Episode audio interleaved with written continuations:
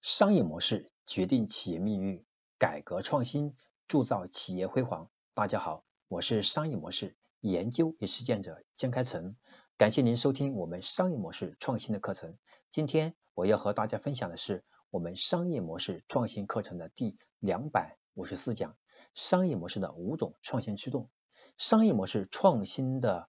来源主要是我们的一个 idea。或者行业或者外在技术的迭代给我们的一种刺激，让我们重新认识或者意识到我们现在的商业模式不足以支撑企业持续化的更好的发展。那么我们来看哈，整个的商业模式的发展，它有九个要素，在前面讲过，在这里不重复。但是呢，我们会看到这九个要素，它最终的核心还是由创新驱动的。所以我们就来理解为什么有五种创新驱动。是因为创新让我们意识到，我们要重新去优化自己的商业模式，才能够在行业当中去赚取更好的生态位，在行业当中或者价值链上能够创造更高的价值，在用户心里面才能具有更好的感知价值。所以我们就把我们，所以我们就把这个创新把它进行了一个核心的分类。第一个就是叫资源型驱动，资源型驱动的创新是起源于一个组织现有的基础设施，或者叫合作关系拓展，或者是转变现有的商业模式。比如说，亚马逊的 Web 服务就是基于亚马逊网站的零售基础设施的，为其他企业去提供服务器的能力和数据储存能力，这是叫资源型驱动。就是因为你有这个资源在驱动着，你要去改变你的商业模式。第二是。产品或者服务驱动型，那产品或者服务驱动型的创新，就是以建立新的价值主张的方式来影响其他商业模式的构建模块。比如说淘宝，它通过建立一个服务平台来整合多方用户需求，为多边用户来创造价值。所以淘宝一方面呢有商家，一方面呢有消费者，里面还有很多提供淘宝运营的插件的，对吧？SaaS 工具。所以，淘宝是通过产品和服务驱动来完善了它的平台的体系，来为整个商业模式的创新打造了一个新的驱动力。这就是我们看到的第二个，就是产品和服务驱动。第三个是客户驱动型，客户驱动型创新呢，是基于客户需求来降低成本或者提高便利性，提升用户体验。就像所有从单一集中点引发的创新是一样的，来自客户驱动的创新同样可以影响商业模式的构造。比如一些提供项目外包公司开发设计服务的软件或者设计公司，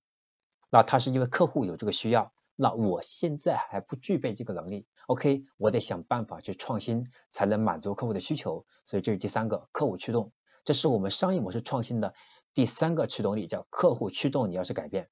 第四是财务驱动型，财务驱动我们商业模式的创新，就是由收入来源、定价机制或者成本结构来驱动的，同样影响让我们商业模式要快速的去迭代。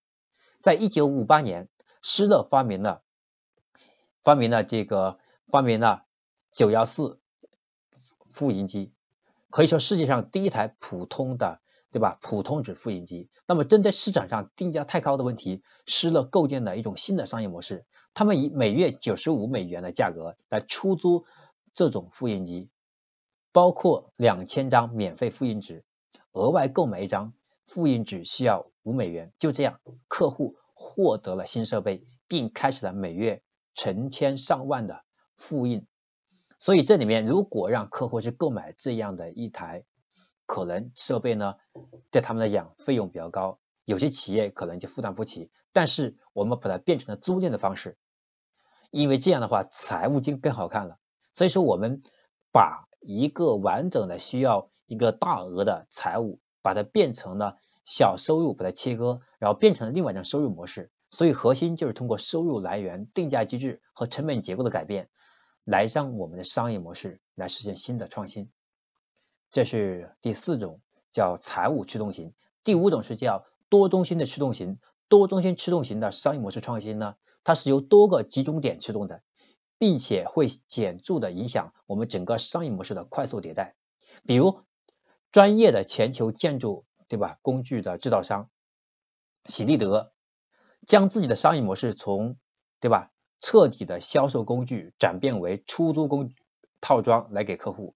这是对喜力德价值主张的潜在改变，同时也改变了它的收入来源，从一次性销售收入变成了重复性的服务收入，这是叫多点叫多中心的驱动性。啊，这是我们今天要和大家分享的我们商业模式创新的啊五种驱动力，给大家做一个总结。第一个是资源型驱动，第二是产品服务驱动，第三是客户驱动，第四是财务驱动，第五是叫多中心驱动。那么多中心驱动在这里，我要重点再给大家去总结一下，那它是由多个集中点驱动的，它不是一个要素，它是由多个要素。驱动着你要去改变，它跟前面四种不一样的地方是，它可能是有多个问题或者多个要素提示你，如果你不改变，就像当年的诺基亚和柯达一样，很多要素提示你，你需要去改变商业模式，然后你要为用户提供更好的产品。但是如果这个信号你没有接收到，或者这个信号你接收到了，你不重视，不好意思，市场会把你淘汰的，你的 IP、你的品牌在用户心里面会逐渐弱化，以致消失。所以，商业模式的创新，它并不是，并不是所有的都是企业自主想去自我革命，想去自我颠覆。从本质意义上来讲呢，人是天生是想活在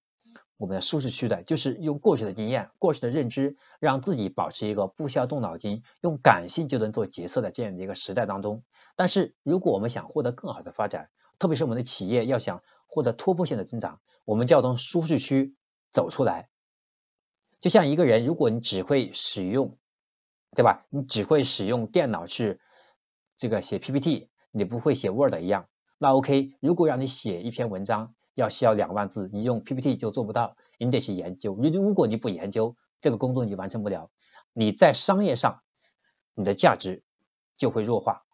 我们企业也是一样，客户不会等你，只有我们是顺应客户的需求，不断去改变。甚至行业的需求，甚至技术迭代的需求，有些客户的需求还没有完全表现出来，但是技术一定会催使他往那个方向去走，所以我们也要可以提前去改变。总之，我们的改变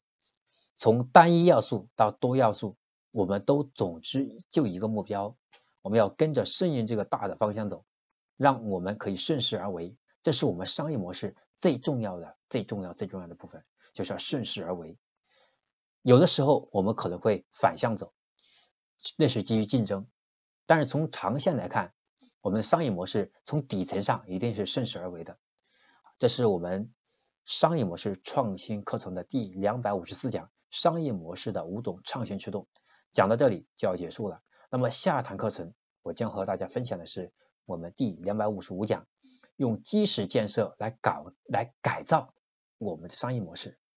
什么叫用基石建设来改造商业模式呢？请听我们下一堂课的内容。我是商业模式研究与实践者江开成，我们下堂课再见。